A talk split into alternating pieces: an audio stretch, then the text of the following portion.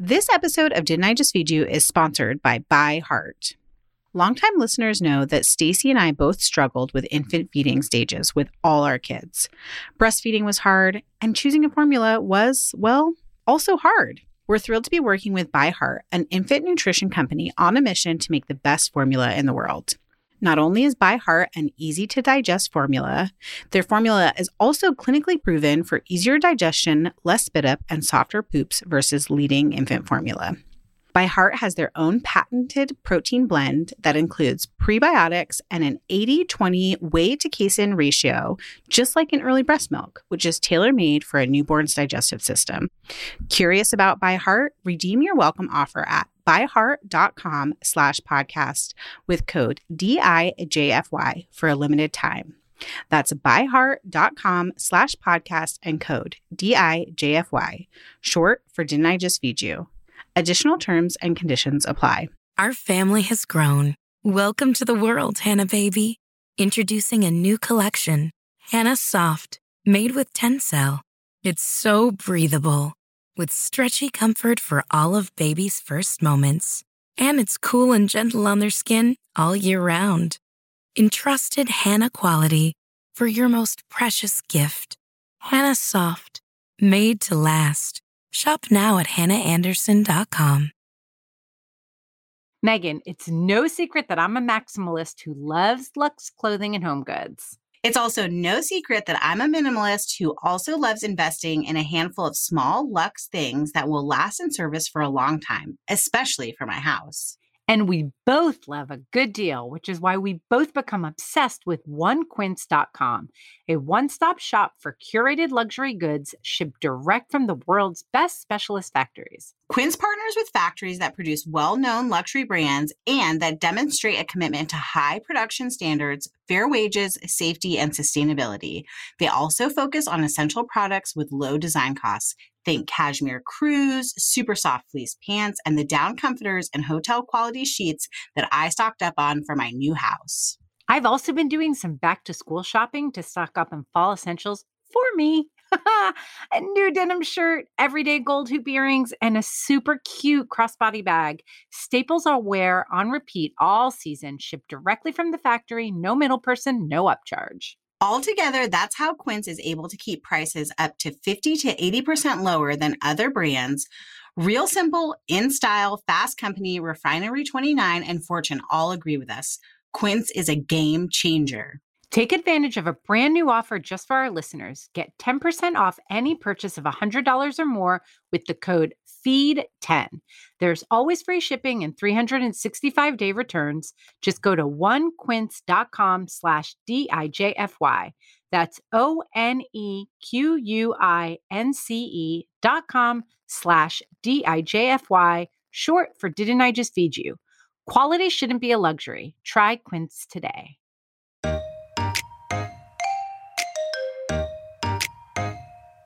One of my biggest tips is freeze things in the portion you're actually going to use. So if you know that your family needs 3 pounds of shredded pork for a meal, that's what they're going to polish off tonight. There's going to be no leftovers. Don't pack more than that in a freezer container because the odds of you using it in the future is going to be less. Welcome to Didn't I Just Feed You?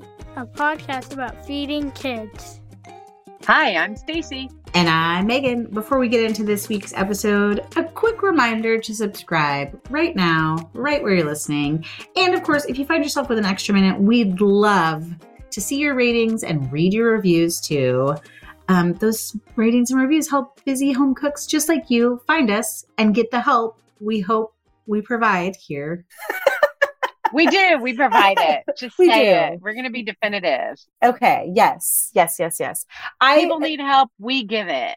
Yes. Yes. I was thinking about this week because I shared something on Instagram about the podcast and so on my personal Instagram. And so I was just like saying, hey, just so you know, I know it's called Didn't I Just Feed You? And our bio says we're like a weekly episode about feeding families. A family can be anything. Like it can be one person. It can be two people. It really is about helping busy home cooks, whether they have kids and identify as a family or not. Right? Yeah, totally. If you're feeding a crew of roommates because you guys are on rotation or something like that, this helps. We help. Yes. We're trying to make it easy when you're trying to balance life and, you know, a schedule and a budget. Like, those are all factors that really intensify once you have kids. But there are also factors when you're younger, before you have kids, and you're just trying to learn how to cook too. Like, that's a whole other thing, right? Yes. And actually, this loops back to the subject of today, which is about how to cook once and eat twice with the wonderful Cassy Joy Garcia. Because I think, and this is me looking with a bird's eye view at like food media and also people that I follow, that a lot of younger people are getting into meal prep. And we've talked about this a little bit when we talk about you feeding your older kids, like having some meal prep components is really helpful to feeding them also, right? I think that meal prep can be a great tool when you're like a single person or when you have like really young kids or you have older kids, but it can be super challenging to meal prep when you're like in the thick of having toddlers and elementary school age kids. So that's why I love this idea of cooking once and eating twice as a sort of meal prep, meal planning tool, somewhere in between, I would say. Yeah. And we had this conversation. If this episode gets you really jazzed and inspired, you should go back. We have an episode on the art of intentional leftovers with David Tamarkin. David Tamarkin worked at Epicurious for a long time. He was the brains behind their Cook 100 project and cookbook. I think he's moved on from Epicurious at this point. I think he's at King Arthur Flour now. Oh, yeah, that's right. Yeah. Or King Arthur Baking, right? They're not just King Arthur Flour anymore. Right, right. Yes. So David had a very kind of concrete nuts and bolts. Here's how to think about it. And I think that episode lays a great foundation. What I love about our conversation with Cassy Joy is that she kind of expands on that. Her current cookbook is actually the second in her Cook Once cookbook series.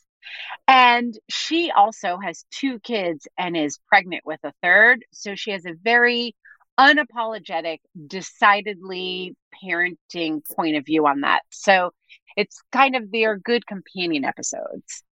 Yes, I 100% agree. I do feel like there's a small difference between intentional leftovers and this idea of Cook Once Dinner Fix, which is the title of Cassy Joy's new book. It's more about dinner, whereas like intentional leftovers is more about like, I'm going to make a few bulk things throughout the week that I'm going to eat for breakfast, eat for lunch, like take for lunch, et cetera, et cetera. So David's a partnered dude who lives in a city and doesn't have a kid. So it was like, you know, this could be great for lunch or a quick dinner that you just whip up for yourself if your partner isn't home.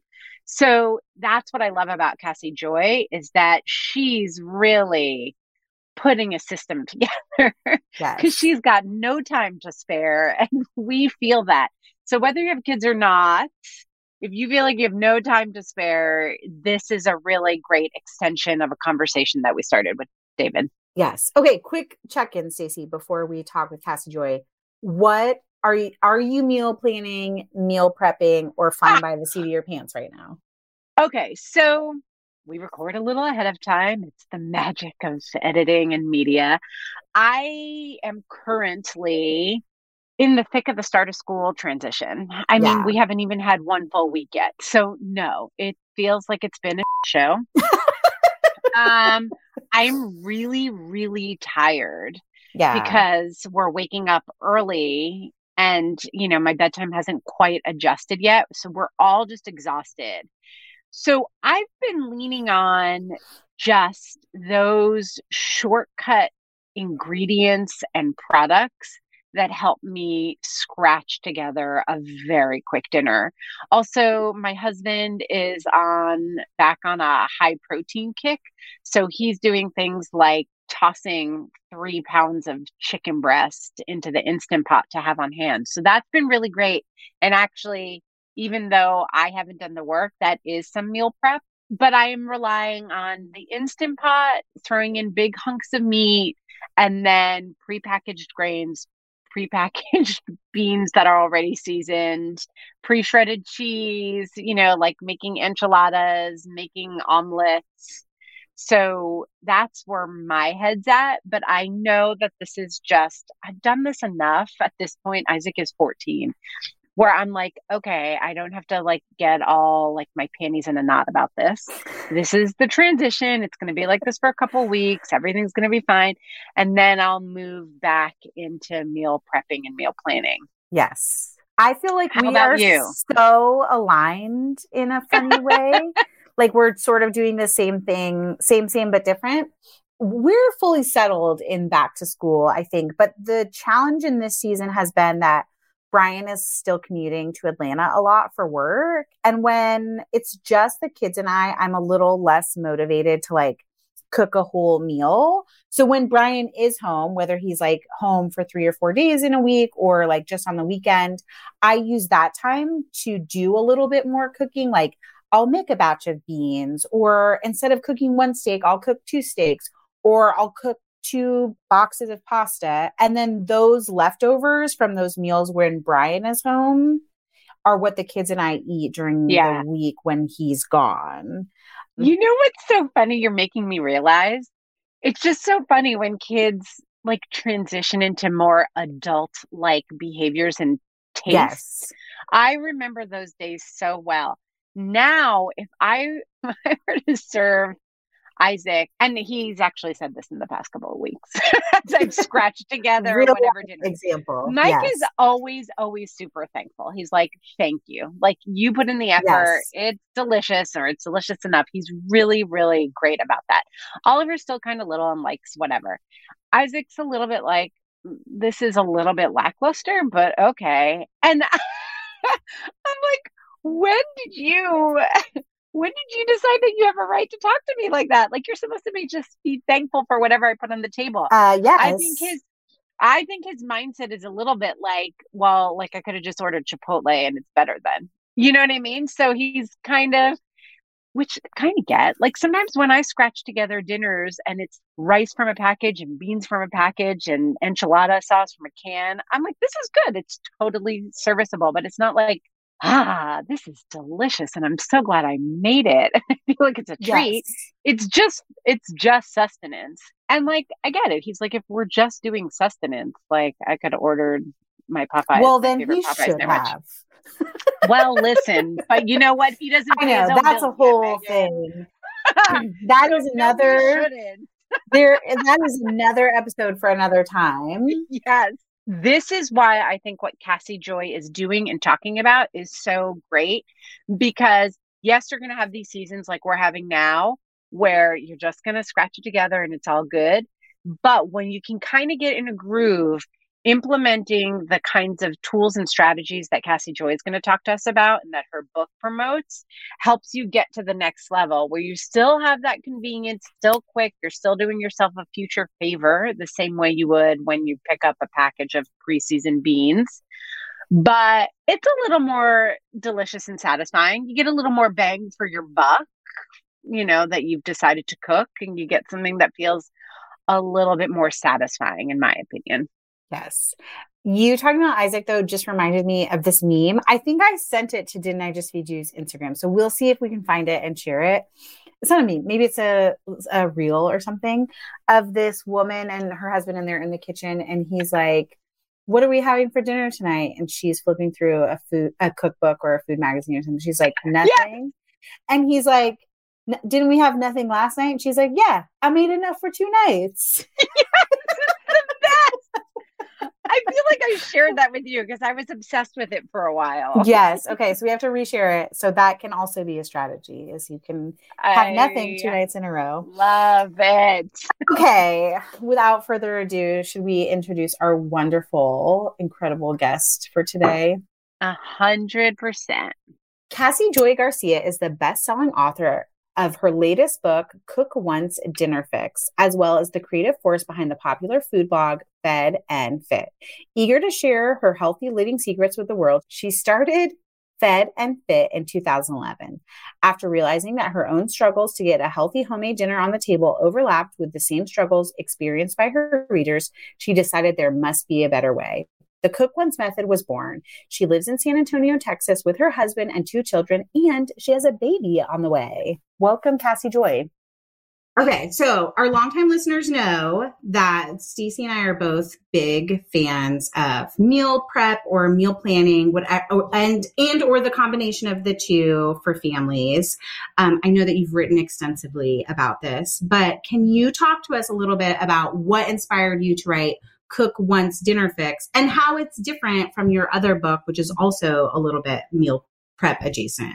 Yes, I'm going to try to give you the abridged version of that answer. So, I Cook Once, Eat All Week. When I write a book, I like to think it's going to be the last book I ever write. And so I threw it all in there, and it became really clear that I wasn't done. I had not solved the dinner problem like I thought I had with Cook Once, Eat All Week. It was beloved by many folks, but for many people who aren't a fan of having a prep day, for example, or Cook Once, Eat All Week, that second book, called for a huge batch of, let's say, chicken as a protein and broccoli as a vegetable and sweet potato as a starch. You batch cook all that on a weekend and assemble it into 3 big dinners.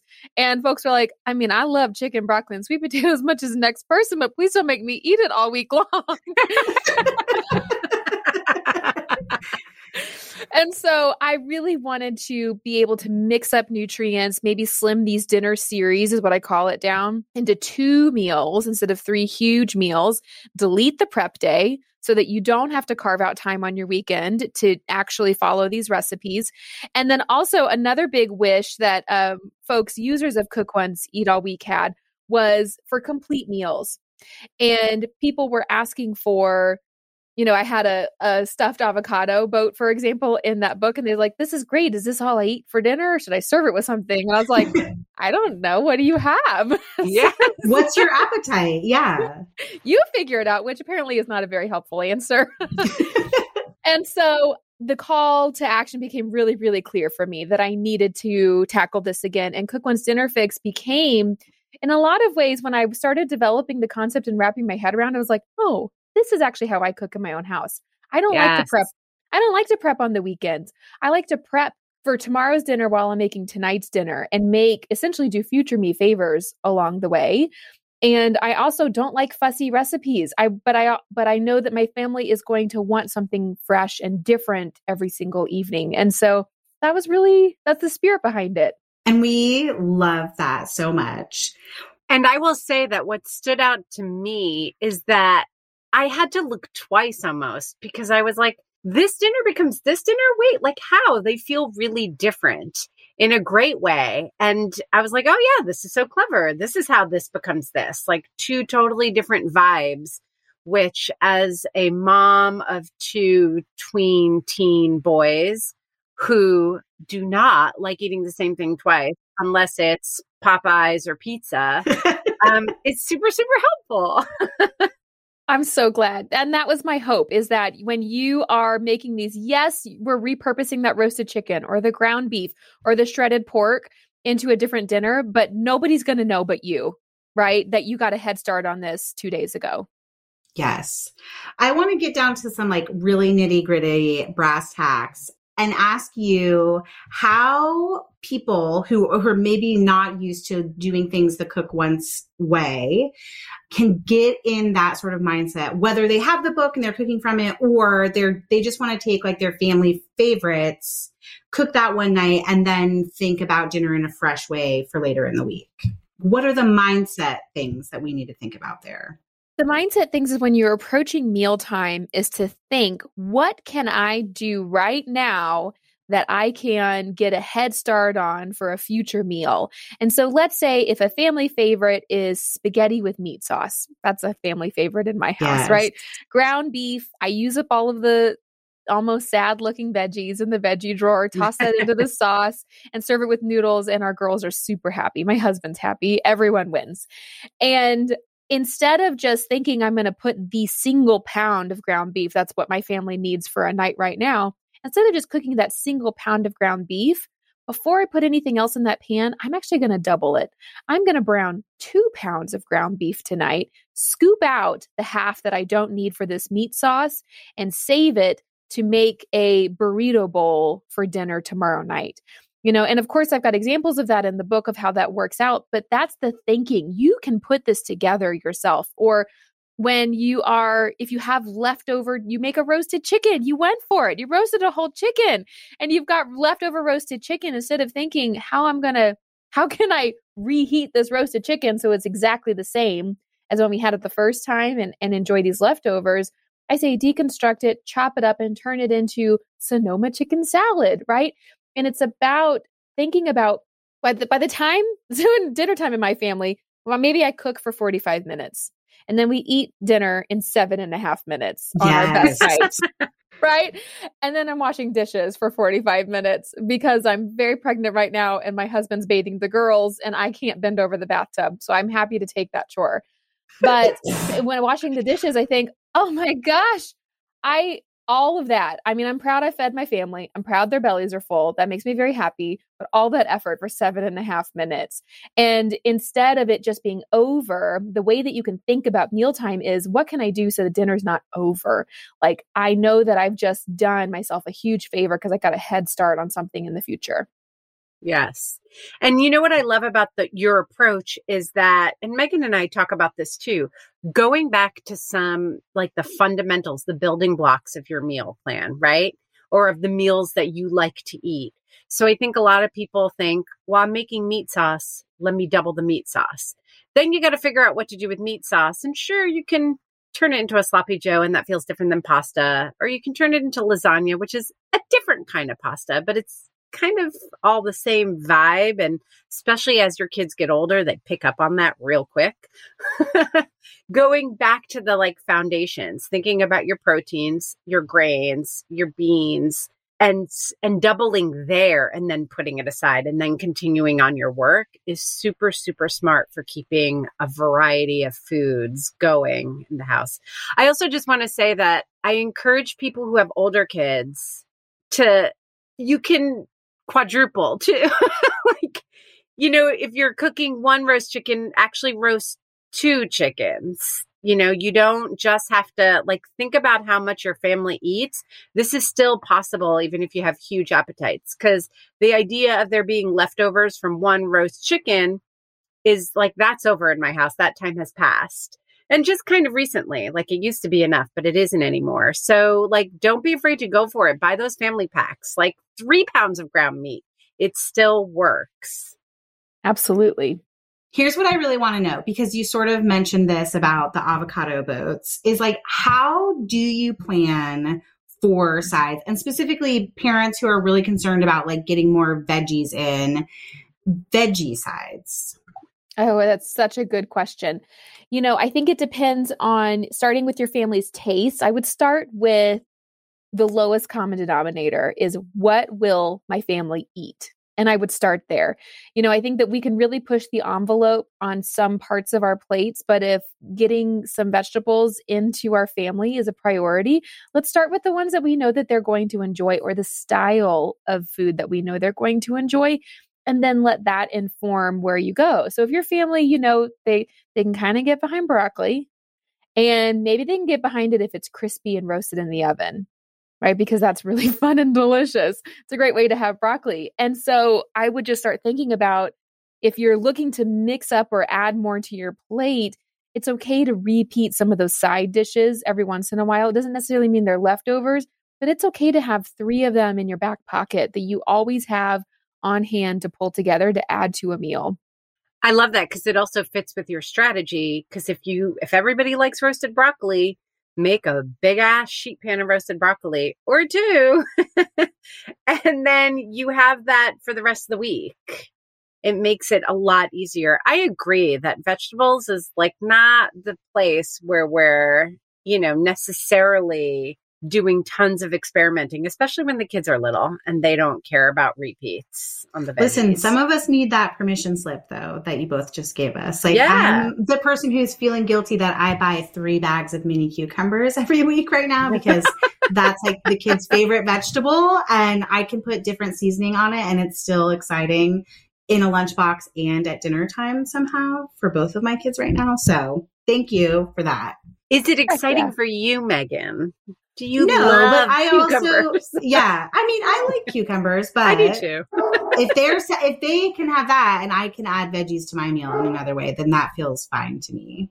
All right. So this is a big question that I feel like mostly non-meal planners ask meal planners. Mm-hmm.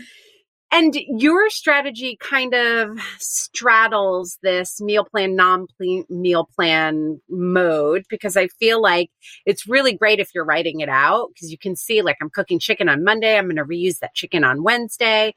But if you just get in the kitchen and you're a fly by your, you know, the seat of your pants kind of cook, and you're roasting a chicken and you're just thinking about those foundations again, you can say, oh, great. Okay. Like, let me pull some of this aside for another meal. So I think it works even if you're not a meal planner.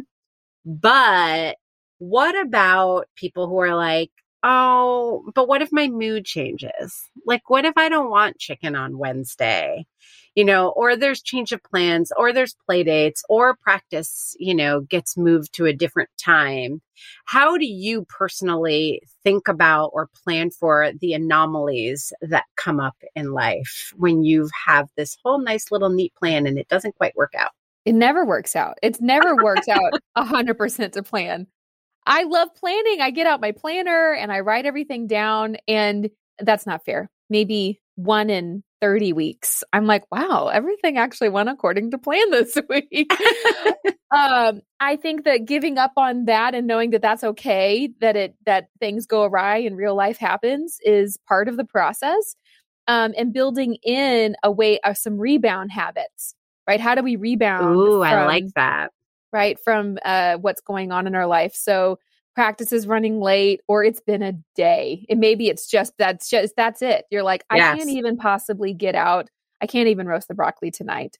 Whatever it is, I think that what I do is build these plans. And sometimes my meals just kind of get pushed. So maybe I meant to make the baked chimichangas tonight. I already have the shredded chicken ready to go. I already have the slaw already chopped. I just need to roll them and put them in the oven, but it's just not going to happen. As I say, well, I'll make that tomorrow night, or tonight. We're going to swap. Every Friday we do a pizza night. We're going to do pizza tonight, and I'm going to make the chimichangas on Friday.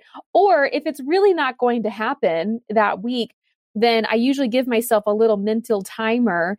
And if I hit day 3 or 4, I pack it up and I freeze it. And and save it for later. And then it's still a win. You're still doing future you a favor. And when you're freezing, let's say, proteins or freezer-friendly vegetables, and I have a whole bunch of guides in here, because that's one of my most asked questions is, what can I freeze? How do I freeze it? How do I thaw it? All of those kinds of things. And so I've got that hopefully very thoroughly answered. But one of my biggest tips is freeze things in the portion you're actually going to use. So if you know that your family needs, let's say, 3 pounds of shredded pork for a meal. That's what they're going to polish off tonight. There's going to be no leftovers. Don't pack more than that in a freezer container, because the odds of you using it in the future is going to be less. And so pack it up in the actual meal kit you actually need, and then freeze it for later, and then order takeout, and it's all going to be okay. I love that. I love the idea of just not abandoning, you know, and just thinking, well, like, I'm someone whose life changes a lot, or my mood changes, therefore I must not be a meal planner. I think is, you know, thinking that traps a lot of people. So I love this concept of rebound habits, and knowing that just because you've made a meal plan doesn't mean you're married to it. Like, you can move on. Like, you can make adjustments. Totally. And you know, that's something else that I was actually just chatting with my team about this. So let's say if it's a ground beef meal and you're doing a ground beef series, and meal 2 of the ground beef are burrito bowls. All right. And you're like, I'm just not feeling burrito bowls. Flip to another ground beef recipe and make one that you do like, and lean into it that way. And you're going to get to a point. I really like to build recipes that do not have fussy ingredients. So the odds of you having these things already on hand, or they're readily available is really high. And so just kind of, I'm that way. I'm a rebel. My tendency is a rebel of the four tendencies. And so I'm constantly resisting my plan and saying, you know what? I feel like this. And I just go with it. Okay. So have you always been a meal planner then? It was by necessity. Yes. It was by necessity. But I love that because I think that, you know, one of the things that I wanted to ask you is like, what if you're not a meal planner at all? You know, people ask Megan and I that a lot, and we're always like, okay, like we'll help you with that. You have it, but also you have like a sort of snarky response, which is like, even if you were standing in front of the fridge at 5:30 looking at what to cook, you're still meal planning. You're just doing it a little bit closer to the meal than everyone else. So like, and under more stressful circumstances. And under more stress, maybe, or more inspired. I don't know. Okay. Let me play advocate there because I'm leaning on that strategy a lot right now. But I think that's just a good reminder that like, everyone is a meal prepper. It's just different approaches. Mm-hmm. I think that's true. It's going to look different for your preferences, your lifestyle, your day's flow. But you're right. I think that if you're standing in front of the fridge and it's 5 o'clock and dinner's in 30 minutes, or at least that's when we have dinner right now because we have a very young family. But you know, you are planning your meal. You still are planning it. You're just doing it on the back end, and that's something that I think. When I think about the emotional roller coaster leading up to mealtime, it can constantly, if you're in that mode, and I've lived that life a lot, and I do still a lot, it is either an uphill climb and you get to the point where you're like, it's 4:30, 5 o'clock. Uh-oh. What are we going to have for dinner? I don't know. And you're going to have to piece it together and the stress starts to mount. It feels like an uphill climb versus if you were able to, and you have the space to plan just even a day ahead or the morning of, or if you're really on it the weekend beforehand and you already have the groceries, dinner becomes a downhill slide instead of an uphill climb. And I hope that what it gives you is a little bit more, you know, mental space around mealtime. I imagine organization plays a big role in the success of your strategy, especially if you're not a meal planner. Can you give us like your top 3 like time-saving organizational tips for your kitchen? I would love to. Some of them are a little funky. Okay. So I'm going to give you the weird one first. Are you ready? We love it. We love weird. Give us weird. So one of my favorite time-saving tips is when you go to the grocery store, or if you're like me and you couldn't shake the pandemic grocery ordering, when the groceries show up at your house, it's just a part of the budget now. When the groceries show up, you probably ordered your groceries with a meal in mind. You know, maybe you're not meal planning. Maybe you're not thinking we're going to have spaghetti and meat sauce on Tuesday, but you kind of have an idea of the things you want to make this week, right? That's why you brought these particular foods into your house. And so I say, while it's still top of mind, go ahead and arrange your groceries in bins, if you have them, or just groupings of the ingredients you need for that dish. So if your family just loves the heck out of this chili recipe that you make all the time, I say put everything needed for that chili together in the pantry. Maybe it's in a bag, maybe it's in a bin, maybe it's just in a corner. Even the can of beans goes into the pantry. And so that when it comes time to pull that dish together, that chili together, you're not having to think, oh gosh, yes. Oh, which beans? I need the beans. Oh, I need the onion. And you're rummaging and trying to find everything. That adds time. It adds to the stress. Instead, you're just able to say, oh, here it is. Here's everything I need. I've got cold beans, but that's not going to hurt anything. It's a little unconventional, but it's actually going to save you time. So I would say that's number 1. You know what's awesome about that too? Because on weeks when I don't plan, mm-hmm. But I do, you're right. I'm totally shopping with a meal in mind. And then, you know, 4 days later, I was like, what was I going to make with this? I have no clue. Having everything together also becomes a trigger and takes out all the thinking, which I think is what we all really want to encourage people to do. We want there to have to be as little thinking as possible at 5:30 or 5, whenever you're cooking, right? Because that's Absolutely. When it gets stressful. Okay, yes. So genius. Yay! Keep going. Give us more. Okay. Another one is I talked about kind of the sad veggies earlier, like the half of an onion. But I say I have a veggie bowl in my refrigerator. So when you have a recipe calls for 2 carrots and you have 3 extra carrots in your bag and you're like, we'll snack on them. We all tell ourselves that lie. I'm going to snack on these carrots later in the week. And then they get pushed to the bottom of the veggie drawer and we forget about it. And so I say, pull out whenever the carrots, you have the leftover carrots, put them in your veggie drawer or bowl. The half of an onion. Maybe you chopped up half of the onion. You served it on top of the chili. That's how my husband loves chilies, with fresh onion on top, but he doesn't need a whole one, you know? And so what do I do with the other half of the onion? I put it in my veggie bowl instead of putting it in the drawer to where it becomes a sad, sad onion I've forgotten about and then have to throw away. And so everything goes in there. The rest of the mushrooms, all of the things, the snacky veggies that my kiddos didn't want to eat. And then instead of all of those things eventually going to waste and taking up time and space, and I feel guilty about it, when I make either a stir fry with a noodle dish, like an Asian style noodle dish, I try it. That's one of my like one-off meals throughout the week. Toss all of that into a skillet, or that meat sauce dish that I mentioned. Everything gets put into the pot and simmered until it's nice and soft. It ups the veggie content of that dish. It's always different every time. Everyone's down for a different experience, but the food waste is less. And I feel like I'm really prepared for that meal when it comes time to it, because I just grab in that bowl. That's so smart. I can't believe I've never thought of that. Megan, I know. I'm like, I haven't even heard that as a suggestion. It's before. So smart. In all the conversations about food waste and kitchen organization. And I thought you were going to like freeze it and, you know, for your veggie stock, your homemade veggie stock, which I have heard and we've recommended. And that could work too. But you're asking people to make veggie stock, which like some people are like, okay, I'll never do that. And then it goes sad in the freezer instead of in the fridge. So, you know, this is another like more expansive way of thinking about that. Oh my gosh. Keep going. Give us one more. Okay. My last one isn't quite as zany, but I really believe in it, is when you have your cutting board out, to just keep chopping. If you have the time, and for me, dinner time is when also my kids need me the most. And so it's probably not like 5 o'clock is not when I'm thinking, gosh, what can I chop next? Like that's not, that's not the time of day.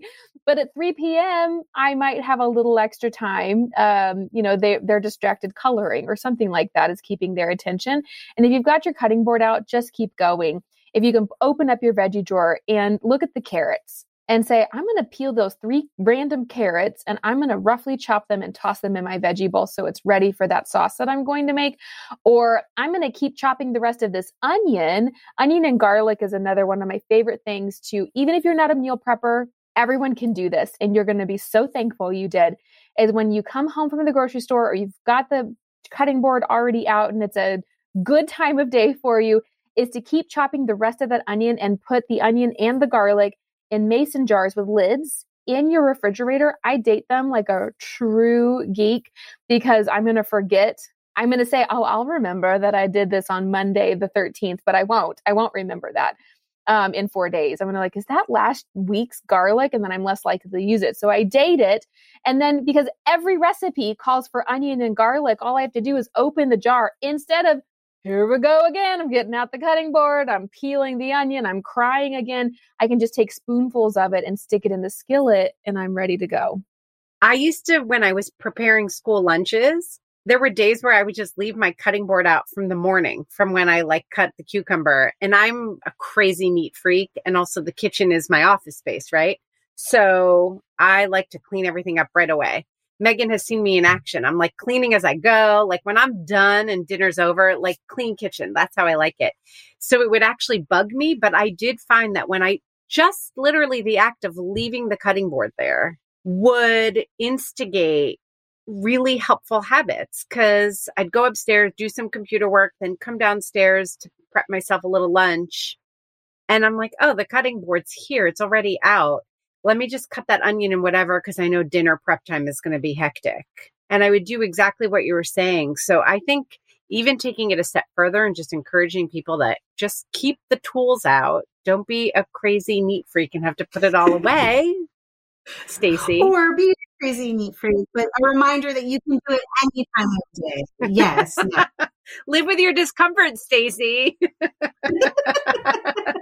Okay. Sorry, that was a therapy moment for myself. It was. Go. Sometimes episodes are like that. Move on. Okay, it's now time where we get to play our favorite game, which is Kiss, Marry, Kill. And since you are such a queen of meal prep, we thought it would be fun to talk about meal prep containers. Ooh. So the idea is like one of them you have like a little love affair with, one you like is an essential, and the other one is something that you could get rid of to kill it off. So of glass meal prep containers, divided meal prep containers, and bags for meal prep, whether they're single-use plastic or you prefer reusable, we would like to know, which would you kiss, marry, and kill? Oh gosh, I am going to kiss glass containers. I'm so glad to have them, grateful to use them. I feel great about it. I'm like, look at me go. This is such a sustainable option. And I can also, reheat something in it with peace of mind in the microwave, right? Yes. I would marry the bags. Really? Okay, this is not what I was expecting you to say. Say more. Yes, this is the real. Yeah, I mean, if everyone wants to hang up now, I wouldn't blame you. No, I'm here for this. But do you prefer a reusable bag or a single use, or is there room in your kitchen for both? And say why you want to have a lifelong love affair with them. So they're just so like, I can store a heck of a lot more if I've got it in a bag. And I've probably been reusing the same plastic bags a lot. I label them with tape on them so that I can just take the tape off and then write on there so that I can wash them and let them air dry. I have some reusable bags that I like, but the plastic ones, honestly, I find are just more effective at keeping the air out.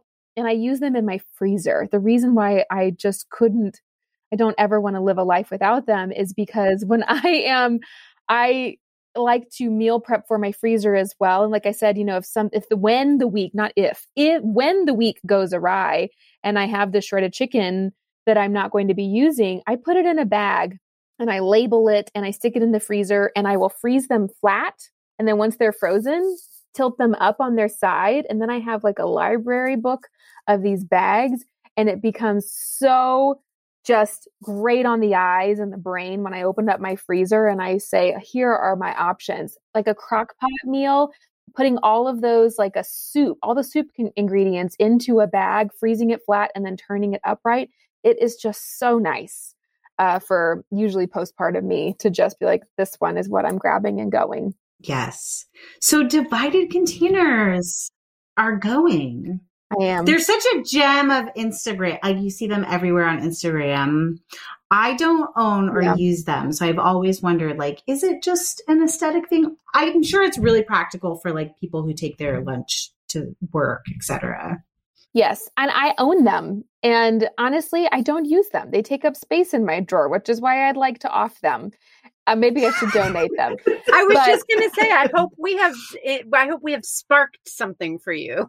Yes, I need to carve out some margin in my drawers and just get rid of them. I just find myself not grabbing them because the number of times that I am storing things that need to not touch. My kids' lunch is one thing, right? But they have their lunch boxes for that. Yeah. These divided containers are like adult Lunchables, and that's not how I usually eat.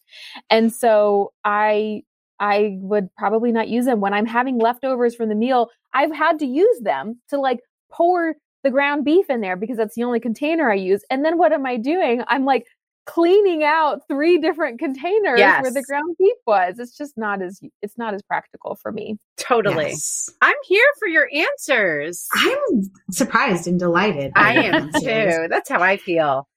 Cassy, this has been so fun. We'd like to give you a chance in the last few minutes, if there's anything besides your beautiful book that you want to tell people about that you'll be doing in October, because this will air October 3rd. Oh, gosh. I'll be stocking my freezer with bags to get ready to have another baby. What did your baby do?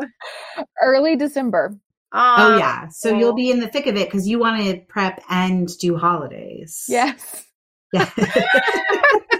It's just hysterical thinking about it now. This is your third? Yes, this is number 3. All right. Do you have other holiday babies or when, like? I have a late January and then I had a baby in April, the beginning of the pandemic. Oh, wow. Yes. That I'm sure was super intense. I was going to say I have a November 5th baby, like a son who was born on November 5th. And it was like the holiday after he was born was awesome because you can be like, we can't, the baby, and like skip out on a lot of things. And it's just like such great snuggle time where you don't feel the pressure to like be out and about as much. I love that. So I'm kind of excited for you. Oh, I'm excited too. And that the cold weather, you know, being able to just put a newborn like right here and cuddle up with them. You know, work is busy when I'm thinking about my maternity leave. It's going to be a vacation. Yes, totally. It is. Oh, well, thank you so much for joining us today. Okay, so Megan, great concrete strategies, but my favorite thing from our conversation with Cassy Joy are her tips. Yes. That veggie bowl tip. I know. So freaking smart, because I would add my vegetable scraps to a freezer bag for veggie stock, like I mentioned when we were talking to Cassy, but those are scraps. And it is true that that sad 2 carrots left in the bunch because you only needed 3, 100% always goes to waste. And this is just such a smart way of making sure you reduce food waste.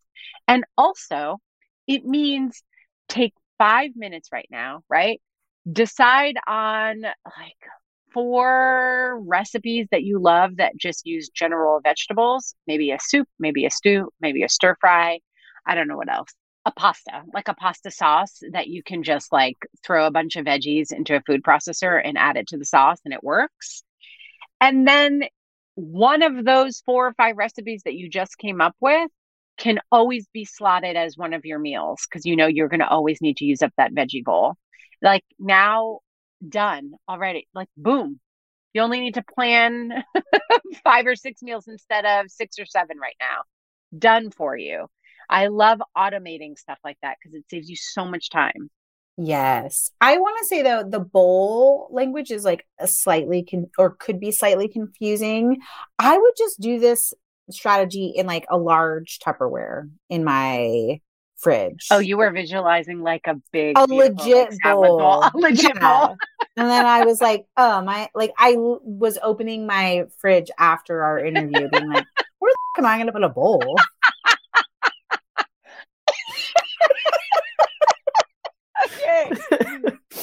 So anyways, that was my, I don't know if that was just me being like a dumb, but language matters, right? And so maybe if you don't have, we have a very small fruit bowl where little pieces of like overripe fruit that can't sit on the counter anymore go, or like, you know, when you take an avocado and it's perfectly ripe and you want to save it for a little bit longer, that goes in there. But like having a big ass bowl that like a carrot can fit in, it's not happening.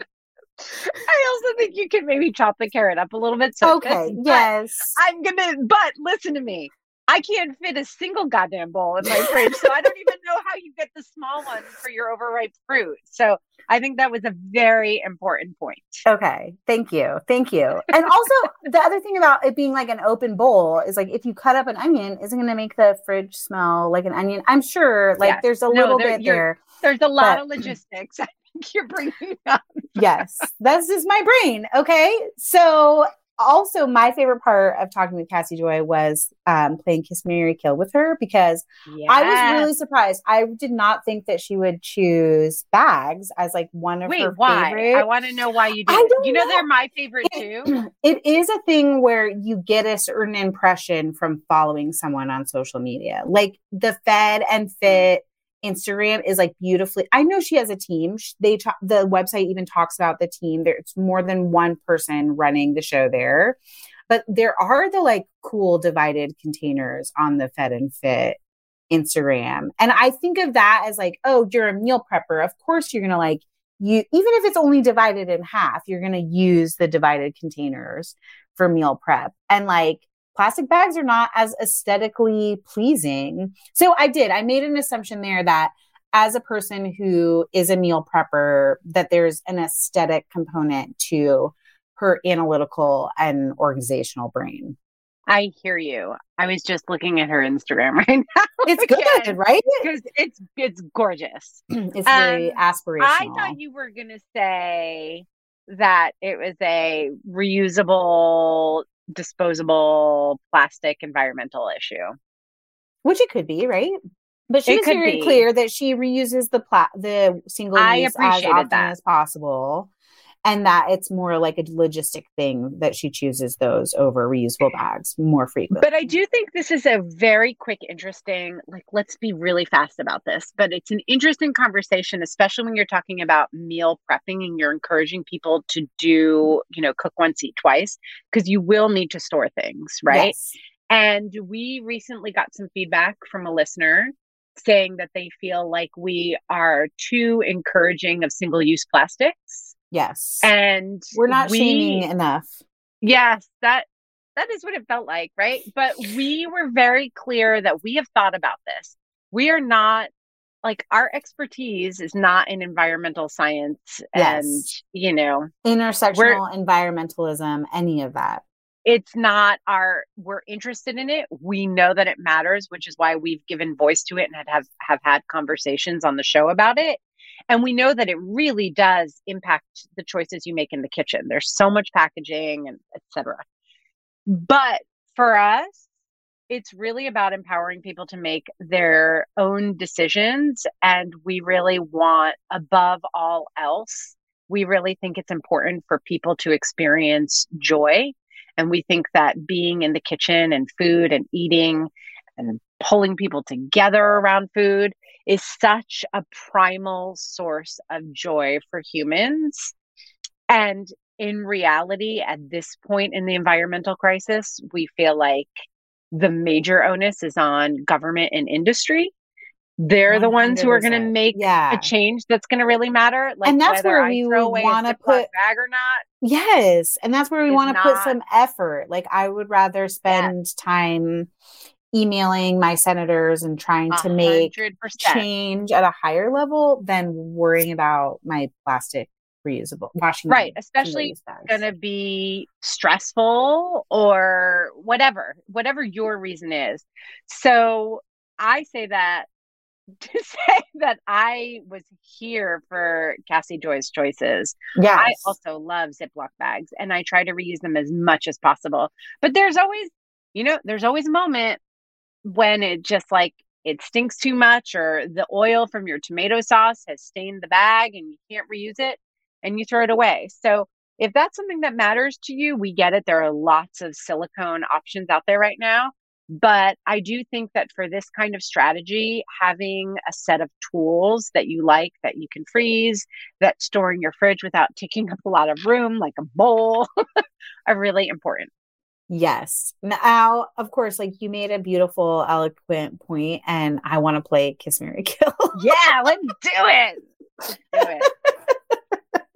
You are perhaps the better podcast host than me.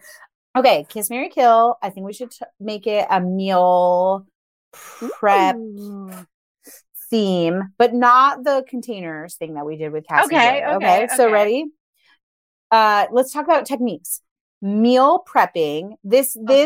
In this game, the concept is you're like cooking a batch of sweet potatoes, a batch of chicken, and a batch of broccoli to like use, however, either all together or separately throughout the week. Or meal planning, where you don't have to do any prep, but you've laid out a plan for your week. Yeah. So you're spending your time doing that and shopping for it. And maybe even using Cassy Joy's technique of organizing everything when you get home for those meals.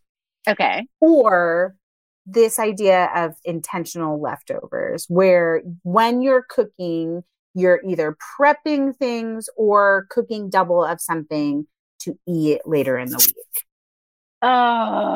Kiss, marry, kill. Can I start with what I'm going to marry? Sometimes that's easiest, isn't it? Yeah. Okay. I'm going to marry meal planning. Okay. I'll tell you why. Because like a marriage, it ebbs and it flows. Yes. Right? Like sometimes you're like, this is amazing.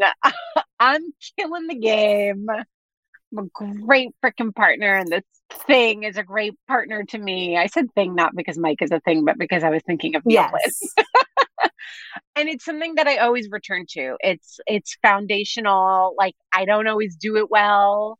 I'm not always in love with it, but it's the thing that always ultimately brings me back to center. Okay. I feel like meal prepping and intentional leftovers, there's a lot of overlap, but I'm going to say, I feel like tell me the difference again that you're saying is between meal prepping and intentional leftovers. Okay, so meal prepping for this game is like you're setting aside 2 hours on the weekend to do some prep versus like intentional leftovers, you're just doing double the work when you're already cooking a meal. Okay. So I'm killing meal prep then. Okay. For the purpose of this game, that's really hard for me. I used to do it more when the kids were little because there were nap times, or you remember when weekends were like, we have to go out in the morning or in the afternoon and then they need a nap and then we're going to have wind down time. You know, there was a lot more time at home. And now sometimes I do have a lot of time at home uninterrupted because this one's at practice, this one's out with his friends. But I'm not cooking. Like I'm chilling. I'm trying to like regroup for the week and take care of myself. So I really love the idea of kissing intentional leftovers. I don't think I return to it quite as devotedly as I do meal planning, but it's really great. And it's like, it makes you love yourself because you know, you cook 3 pounds of pork in your Instant Pot. And then on the night that you're tired, you're like, oh my God, I have all this protein already cooked. Like I can just toss it with a jar of sauce or make enchiladas.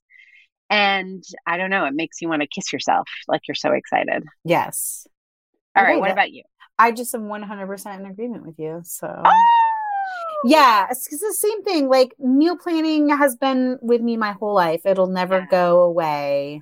Even if I don't use it every single week, it's just one of those tools. And it very much honestly is like instant gratification. You don't even have to grocery shop to meal plan. You can like just go into your fridge and be like, I'm going to use up these things. I'm going to use up this stuff from the pantry. And like, maybe I need to grab 5 or 6 things, but I'll do that even later. And you already feel like you've got your together, even if you don't really. 100%. Because the thing about the intentional leftovers is that for me, I'm going to always be a little bit stressed if I go to the fridge and I don't know what I'm making. Like, oh my God, I'm so excited. I found all that pork, but I still have to think about what to make. And that feels a little bit stressful for me. So I don't know. It's a control freak thing in me that even I like pairing intentional leftovers with a meal plan. Because at the end of the day, I want to marry stability. This is what we're saying. Also, for me, I'm one of those people who the idea of meal prep is like broadly appealing. But when I like have actually ever done it, I always find myself with like too much food or leftovers. Yeah. And I'm definitely one of those people who like I look at meal prep and I'm like, that's really cool that you prepped 6 meals for this week, but like, what about when goes wrong or like, you're just not in the mood? I need more flexibility than that. Meal prep feels too rigid to me, which I know there are people who really love it and feel like it's actually the opposite of that, but it's not me. I also am not as great at using my freezer as I should be. I kind of go in and out of being good at using the freezer. I do too. Which I think is a function of the fact that my freezer sucks. Yes. But I miss having my garage freezer that we had in Boise very much right now. I'm trying to figure out if there's a place where I can have one again. I have 2 drawers. Yeah. And it's like everything gets dumped in there. There's no way to do that. When I was so jealous of Cassy when she was like, And then I just turn it upright and I have a whole library of things. Yes. Like, oh. I'm like, I want that. I have drawers. I also want that. I feel like organizationally, drawer freezers are the hardest. I couldn't agree more. It's like really, really hard. So we need to get an expert. Yes. That's a great idea. We need an expert to help us figure it out. We do. And you know who else are experts and can weigh in on meal prep and meal planning and intentional leftovers, as well as, hey guys, if you have any tips on how to organize drawer freezers, we need to know. We need them. Yes. It's our community. They're going to help. Yes, please. So tell us what you think. Tell us how to get our freezer lives together. Join our community by visiting didn'tijustfeedyou.com/community. We offer a free listeners group and also a supporting membership that comes with lots of perks, including 2 exclusive episodes every month. They're no longer minis, you guys. We're no longer saying they're minis. They're long ass episodes. Live events, lifetime access to our private Instagram feed, and a huge quarterly giveaway. You can also find us on Instagram as @Didn'tIJustFeedYou, and you can subscribe to our newsletter right from there. Or if you want to, go to Didn'tIJustFeedYou.com and sign up there. And of course, don't forget to subscribe to Didn't I Just Feed You wherever you get your podcast so that you don't miss an episode.